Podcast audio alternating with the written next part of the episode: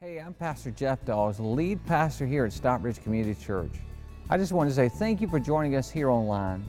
It is our prayer today that today's message would be helpful and meaningful to your life. If you're in the South Atlanta area, I would personally like to invite you to come to one of our three services on Sunday at 9 a.m., 10:30 a.m., and 12 p.m. We're located at 4401 Highway 155 North in Stockbridge, Georgia. You may visit our website for more information at sccview.net. Again, that's sccview.net. Thanks again for listening. I hope that you have a wonderful day. Good afternoon. The lights get you when you first come on. Hey, uh, like Diane said, my name's Chris. I'm our connections pastor here at SCC, and I get the privilege of talking to you uh, as we continue working through our Get Dressed series. Um, I get to talk to you about the helmet of salvation. Now, before we really get into that, I just want to kind of show you this photo of this handsome gentleman here. Um, this is kind of what, what historians would kind of agree um, is a, uh, this is a Roman soldier. Now, when Paul wrote the book of Ephesians, specifically when he was talking about the armor of God, he referred back to the elite soldier of his day when he wanted to tell us what kind of armor we need to put on to deal with our spiritual battles. He chose, excuse me, he chose a Roman soldier. And uh, so Pastor Jeff talked a lot about what that looks like and, and what those different parts of the armor are. And have you guys been enjoying the series so far? Yeah? Amen? He's done a great job really breaking down some heavy stuff, I think, and I've enjoyed it and learned a lot from it. Um, well, here's the thing I can't look at this guy on the screen without thinking about the movie Gladiator, right?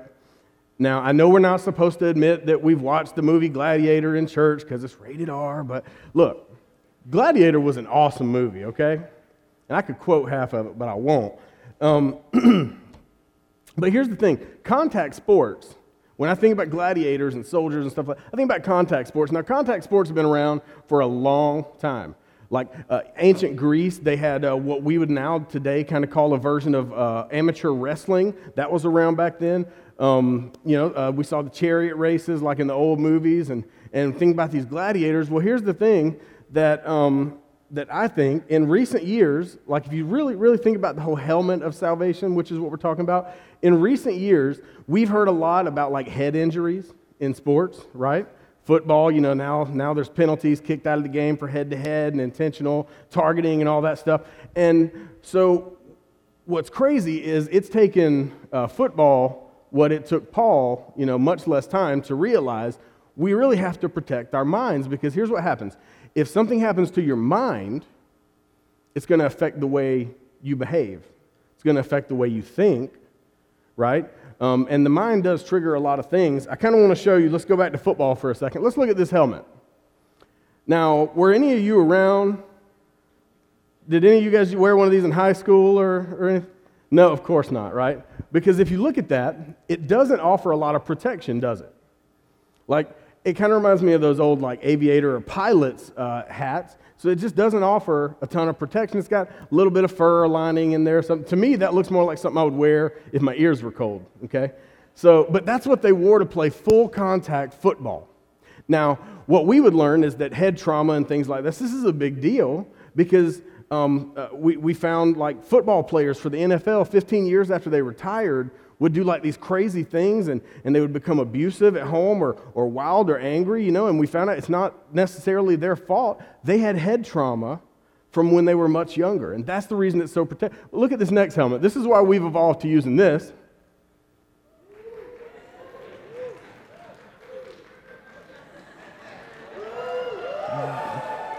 All right, you can stop. Don't bark, but go dogs, okay? And here's the thing. Here's the thing. And now look, I, I need to say this now because somebody's going to be like, well, I don't know why you didn't use a Florida helmet. Because well, this is Georgia, Jack. That's why. Now, listen. Here's the thing if you don't like Georgia and you're upset that I picked that helmet, that's fine. Send your email to spamfilter at sccview.net, okay? But here's the thing so we, we've learned, all right, let me just say this. Being a Georgia Bulldog fan is a lot like being married, folks. Men don't agree. Be careful but you got to love them better or worse. That's just the way that works. Unless you're married to my beautiful wife, Jessica, which couldn't be here today, but my, uh, uh, honey, it's never worse with you. I promise. You're watching online. I, I promise. So um, here's the thing defending our mind is important. I believe that's why Paul, out of all the things that the Holy Spirit could have told his heart to write about, out of all the things God put, put could have put on his heart to, to, to talk about for our salvation, which is the most important part of the Christian life, out of all those things, I believe that's why he chose the helmet. He could have picked anything, but he chose the helmet because our mind is our biggest target for the enemy. Would you agree? Ben, here's the thing you think about it, and a lot of things happen in your mind before they happen physically. Like, um, you know, I get accused sometimes of not thinking before I speak, but the truth is, uh, something in your mind, in your brain, fires off before your mouth opens. It tells your mouth to open. Before I could walk out from backstage to come out here and speak to all of you awesome people today, my mind had to tell my foot to move. It starts in your mind. And most sin starts there. We're going to get into that in a moment, but a lot of things they do start in our mind. And that's the reason why I believe Paul chose the salvation, because we have to protect that. We have to protect the way we think, because would you agree, the way that I think affects the way that I behave? Right? Okay, so we can, we can think about that. Um, here's the thing salvation. What is salvation? If you're here, you're not a Christian, you're checking us out, and maybe, maybe you've always been in church, but you've never really given your heart to Christ. Here's the thing here's what salvation is, okay? Salvation is, is the knowledge and belief that Jesus Christ came to earth to die for every sin, everything wrong you have done, are doing, will do on the drive home from church today, We'll think on the drive home from church today, or we'll do for the rest of your life. And he did so because he loves us and wanted to make us right with his Father in heaven so that we could live eternally after we die on earth in heaven with God. And the only way we could do that was through Jesus. That is salvation in a nutshell. And I know it's a huge concept, but if you're new or maybe you've never been to church before, or maybe you're watching at home and have never been to church before, that's salvation. And that's the most important aspect of the Christian life. Now, the knowledge of that salvation is what protects our minds.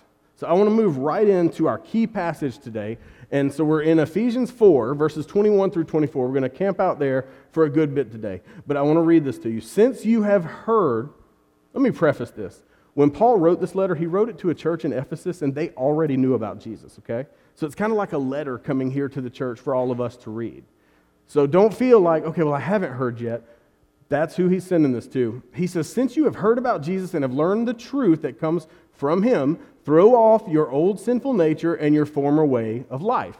Now, stop there for a second. What Paul is saying, he's referencing a change that happens when you have the knowledge of Christ in your life. He's talking about a change. Something changes. Maybe a mindset, maybe a lifestyle, maybe a, a daily activity, whatever it is, something changes. And then he continues, which is corrupted by lust and deception. Now, let's just look at that first one there um, lust. Most of us, we hear that word and we instantly think physical, right? But what did I say earlier? It starts in your mind. Before the body does anything, the mind thinks something. It starts in our mind. And then he says, instead, let the Spirit, that's God's Holy Spirit, let the Spirit renew your thoughts and attitudes. Put on your new nature, created to be like God, truly righteous and holy. So, putting on the, the helmet of salvation means daily renewing our thoughts and attitudes. If you want to make that note somewhere, uh, putting on the helmet of salvation means daily renewing our thoughts and attitudes. And here's what that means there's some work that goes into it. You don't just wake up and voila, helmet of salvation is on and I'm following Jesus. Um, but speaking of waking up, did y'all enjoy that extra hour last night? What, just me? Really? I'll take y'all's extra hours if you don't want yeah, that was good. Um, but look, there's some effort that goes into it. It is a daily decision that you make to put on the helmet of salvation, to continually remind yourself, I am saved by Jesus Christ, and I'm different than I used to be. I ain't perfect, but I'm not who I was. It's a process, and there's effort that goes into that. And here's the thing it must be an intentional and willful change. God's not going to force change on you. For some of us, it would be a lot easier if He did, wouldn't it? You know, God's not going to force that change on you. Now, here's the thing we, we could all stand to make some changes in our life. Would y'all agree with that? let's just go ahead and agree and agree before two months from now we're all talking about the changes we're wanting to make in 2017. Let's just go ahead and agree that we could all make we could all stand for a change. Now here's what I want you to do. I want you to look at somebody, one person, just pick one person. I want you to look at somebody and said, you might need to make a change. Just, just do that real quick. Go ahead, I'll give you a second. Okay, all right. Now look at the person who was your second best option that you really didn't want to talk to this morning and tell them you definitely need to make a change. All right. So we're talking about change and renewing our mind, but here's the thing. All right, all right. All right, got y'all awake now. Listen, here's, here's the thing. Here's the big question. This is the question that all of us have, and even if we don't know it. What does change require of me? See, because change always requires something, right? You know, the whole equal and opposite reaction, something doesn't change unless it's acted upon. So, change requires something. It always requires something. And I'm going to give you today, uh, my, my goal for the day is I want to give you three things that change requires, no matter what it is you need to change in your life. I'm going to give you three things that change requires. The first one is this change requires learning the truth. Change requires learning the truth. And so, to that end, I would ask who in here has ever believed a lie? Okay? Most of us, all right? Um, look, it, here's the thing. If you didn't raise your hand, I would ask, you know, here, or I would just say this. Um, if you've ever bought anything on television after midnight that was guaranteed to give you a six pack in six days, you have believed a lie. But in the event you have found one that works, just give me a holler. I want to know. I need to get right there with you. Oh, and thank y'all for not laughing at that. Y'all are so sweet. Look, we've all believed a lie. As a matter of fact, I'm going to quote. Um, uh, someone once said there's a sucker born every minute, right? Y'all, some of y'all in sales, you, you might have said that last week at work. But um, here's the deal by ignorance or deception, we have all believed a lie. And sometimes that deception is self deception. Have you and I'm sure nobody in here has ever done this, but sometimes we tell a lie so many times that we believe it. There are no bass fishermen here this morning? None? Really? Uh, because y'all know. Okay. But here's the thing when the truth comes out, everything changes, don't it? When we believe a lie, when the truth comes out, everything changes. I want to quote the great Bible scholar, Elvis Presley, when he said, The truth is like the sun you can shut it out for a time, but it ain't going away. Now, that is Proverbs level wisdom from the brilliant mind that brought you um, uh, Jailhouse Rock and Hound Dog, okay? But isn't that true? It's just like the sun. You can hide the truth for a little while, but it ain't going anywhere. So, back to our key passage, verse 21. Since you have heard about Jesus and have learned the truth that comes from him. So, remember, I said they already knew about Jesus and they already knew about the truth that comes from him. So, in John 8 31, let's fast forward a little bit, and we're coming to Jesus here. This is what Jesus said. Jesus said to the people who believed in him, You are truly my disciples if you remain faithful to my teachings. Okay, let's modernize that. So basically, what he's, that's, that's the Word of God, that's the Bible. You, you are truly my disciples if you remain faithful to my teachings, and you will know the truth. Read this with me. And the truth will set you free.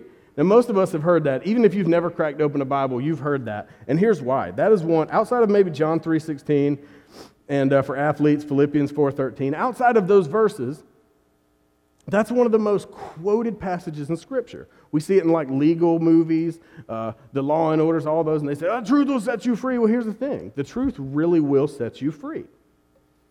It really will. It's, it's actually been proven um, by psychologists uh, that the truth will set you free. And here's the thing Have you ever had like a fear, like a real deep fear that was based on a lie? Like maybe you walked into work one Monday morning and they said, oh, the company's closing. The company's closing. Uh, they're, take, they're cutting back. They're taking away our benefits. And then it didn't happen. Some of y'all know what I'm talking about. Or maybe uh, you get a phone call from a friend that you haven't seen forever and they say they saw somebody doing something they shouldn't have been doing. And your whole ride home from work, you're terrified. And then you find out it was a lie. Some of our deepest fears are based on lies, but here's the thing when the truth comes out, like I said, everything happens. The truth sets you free from the bondage of the fear of stuff that was always a lie to begin with. The truth sets us free. There's freedom in knowing what's real. I'm, you can see me, I'm here, I'm real, but if you close your eyes and I leave and they play a tape of me and you keep your eyes closed, you think I'm here, but I'm not. See, the thing is, there is no reality apart from the truth. Deception is false, it's not real. A lie is not real. It has consequences that can be, but psychologists have told us that um, there is only reality and truth. And this is the reality that Jesus gave his disciples, and all of us for that matter. In John 14, 5 through 6, uh, Thomas, who was one of his disciples, Thomas said to him, Lord, we do not know where you are going. Now, give you a little context here. Thomas, okay, was a disciple, and Jesus had just told his disciples that he was about to ascend back to the, back to the, throne, the throne room of heaven. He was going back to his Father. And now, these were followers of Jesus. They literally walked one step at a time behind him everywhere that he went. And they were saying, Well, if you're going somewhere, how do I go there? And this is what Jesus said. Um, he says, How can we know the way? And Jesus said, I am the way, and this will sound familiar I am the way, the truth, and the life. No one comes to the Father except through me. Now, Jesus didn't draw a ton of hard lines in the sand and say, You're going to do this or else. I mean, he was very honest about sin and that sort of thing, but this is one time where he took a stand and Jesus said, Jesus didn't say, there are many ways to heaven. You can follow any God. You can do anything. You can be Buddhist. You can do this. And I'm not picking on anybody, but he, this is the truth. It's the truth, see? Jesus said, I am the way. He didn't say living a wonderful life and being generous and, and giving to the Salvation Army Santa Claus every time you go into Target around Christmas. He didn't say any of that. What he said is, I, Jesus Christ, I am the way, the truth, and the life. He did not compromise that, he stated a fact. And here's the thing. Talked a little bit earlier about what salvation is and what salvation means, right? We believe that just like those disciples, it is impossible for us to follow Jesus standing still. We are stretched in our faith every time we open the Bible, every time we come to service, every time we worship. We are stretched in our faith to continually take next steps. And we believe that with everything we have here at SCC. You'll never come hear a message here without a next step. So maybe this is you this morning, and maybe you, you've heard about what I was saying about salvation, and you need to ask Christ into your heart. Or maybe, your, maybe your story's like mine, and you grew up in church. And then one day Jesus pulled on your heart and he said, You know all about me, but you don't know me. That was my story.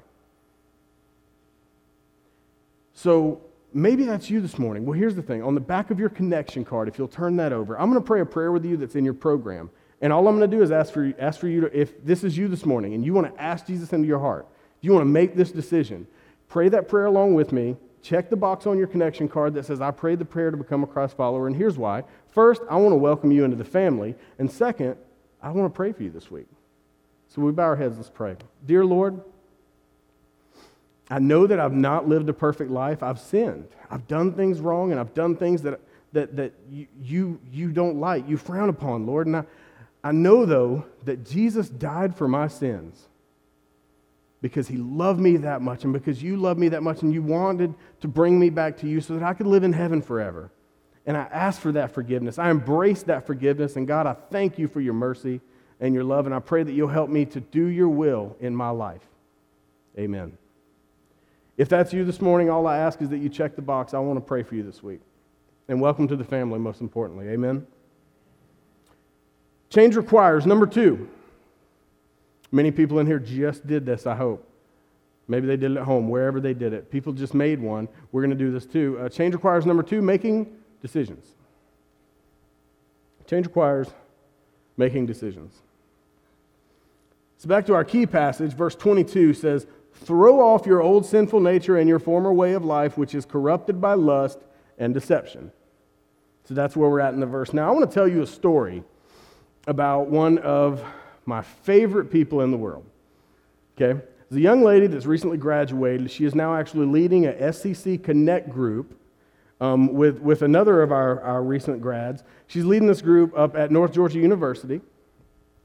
And uh, she said she was going to be watching, so hey, Sarah. Um, her name is Sarah Benton. So I want to tell you a story about her. See, from, from all the way in like middle school, all the way through high school, I used to get to, and I still do some work with our student ministry. Well, Sarah, you, Sarah never said goodbye when she was saying bye. Like if you said, bye, Sarah, we'll see you next week, Sarah would say, make good choices. So when Sarah graduated, I sat her down and we had a talk, and I explained to her that now that she was a grown up, grown up, I explained to her that now that you're going to college and you're all grown up, you're going to not be making so many choices, but you're going to start making some decisions. Now, listen, before anybody emails me, I realize that Webster says they're pretty much the same thing, okay? A choice and a decision. But doesn't the word decision have a little bit more finality to it? Like, uh, to me, a choice is like, do you want fries with that? A decision is like, where do you want to diversify your portfolio? That's the difference. And so I sat her down and I was explaining to her, and I was like, So here's the difference. Um, you've always made these choices like, do you want fries or onion rings? But now you're going to be making decisions like, what is my major? What is my career path? Who am I going to marry? Which I told her she should wait till she's 45. And she said, um, You know, she was just kind of looking at me like, she was like, that is, that is a difference. And I'm like, Exactly. And it's a decision. That's the difference between, to me anyway, the choice of. Uh, the difference between a choice and a decision. So uh, Philippians 2 12, 13 says this Continue to work out your salvation with fear and trembling, for it is God who works in you to will and to act in order to fulfill his good purpose. Now, I talked earlier about the six minute ab thing, but for real, though, some of you guys do work out, right? Okay. So you didn't, did anybody ever go to the gym once and expect like a dramatic change? And then when you got home, you were like, ah, doing this no more. I don't care. Honey, you were wrong. The treadmill didn't help. You know. Here's the thing when you go to the gym, in order to be like a big, buff, strong guy, strong woman, when you go to the gym, it's a decision, first of all, but you're working out something that already exists. You're developing what you already have. You're not fabricating something new, you're building what you started with, right? And that's why he says, continue to work out your salvation. Now, many of us, depending on your church background, maybe you've been taught that to uh, uh, once you're saved, you're good. And I would agree that once you are truly saved and Jesus is the Lord of your life, you are good. You have that eternal security. But what it says here is continue to work out your faith because I believe our faith is like a spiritual muscle. We're going to work out our faith, our salvation. It's a spiritual muscle. And the more you work it out, the stronger it's going to become. Amen? The more, the more of your life it's going to permeate every part of. And, and here's the next line, and this is the beauty for it is God who works in you. See, while you're working out the outside, God's working on the inside. While you're working on what people see when you go to work, God's working on what is inside your heart and how you feel about those people but it's a decision. You can have your salvation or you can work out your salvation. It's a decision that you have to make. Uh, putting on the helmet of salvation is a decision that you have to make. I want to read the next verse. 1 Corinthians 16 13 says this uh, Be on your guard, stand firm in the faith, be courageous, and be strong. You notice that he didn't say, try to be courageous, did he? He didn't say, think about maybe being strong. Now, he didn't say be the most courageous or the strongest. For as much as you can, be courageous and be strong. And I found that God makes up the difference when we do that in obedience. I want to give you another decision, another next step. If you've recently begun following Christ, or maybe you've been doing it for a while and, and you've been away, I want to give you the opportunity on November 20th to be baptized. And, and I don't have a ton of time to go into that now, so what I will say if you sign up, if you decide to make that decision to tell the whole world I'm following Jesus Christ, He's made a change in me, and you sign up and choose what service you want, I'll contact you this week and we'll get the ball rolling and I will answer any question you have about that because it's that important. And so are you. Number three, change requires the Holy Spirit.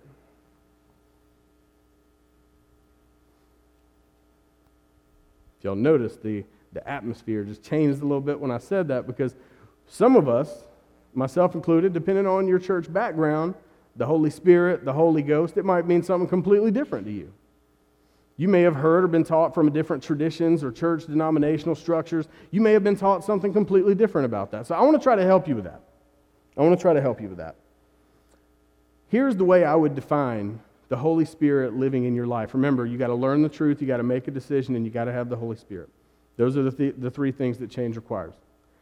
The Holy Spirit, when you've listened to the truth, when you've learned it, when you've made that decision, here's what happens the Holy Spirit then comes into your life in what many of us would call like, like a, a conscience, right? And, and, and, sometimes you might feel convicted uh, if you do something wrong.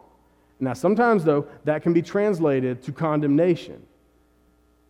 And that's when the enemy creeps in and says, You shouldn't have done that. You're not really saved. God doesn't really love you. He's frowning. He's mad at you. He's upset with you. But the truth is, that is the Holy Spirit speaking to your heart and convicting you, saying that that choice, that decision, that mistake, that sin, that thought, those words, that's not who you are anymore. You have been made new in Jesus.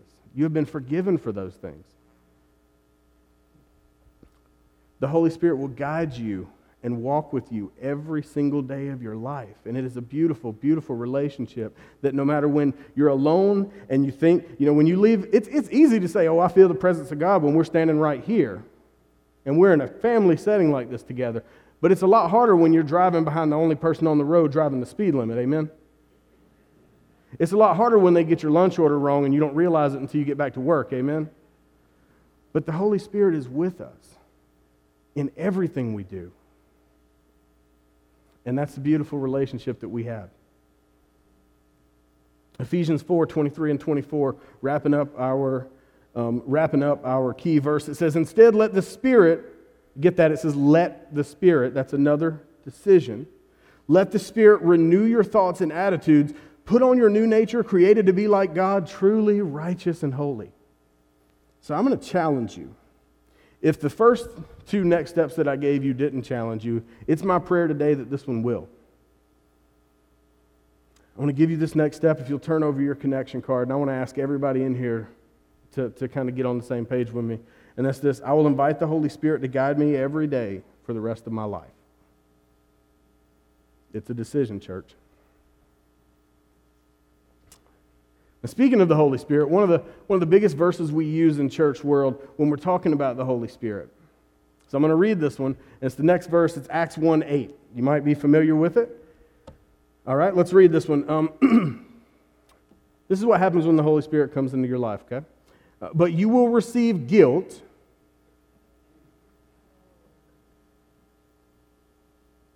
When the Holy Spirit comes upon you. Did y'all hear that? I said, You will receive shame when the Holy Spirit comes upon you. Maybe I got a different translation than y'all do. Um, you will receive apathy and complacency and weakness. Church, that's not what that verse says at all. That verse says, read this with me, but you will receive power when the Holy Spirit comes upon you, and you will be my witnesses, telling people about me everywhere in Jerusalem, throughout Judea and Samaria, and to the ends of the earth. See, depending on what your background is, I think we can all agree that when the Holy Spirit is in our life, we know it. And that power is the knowledge and the awareness of the presence of God in our actions, our decisions, our attitudes, the way we think about people, the way we talk and treat people, talk to and treat people. That's what happens when the Holy Spirit comes upon you. There is a power that is the awareness of the presence of God in my life, right here where I'm standing, right there where you're sitting. In the car on the way home today. When your kids won't put on their seatbelts.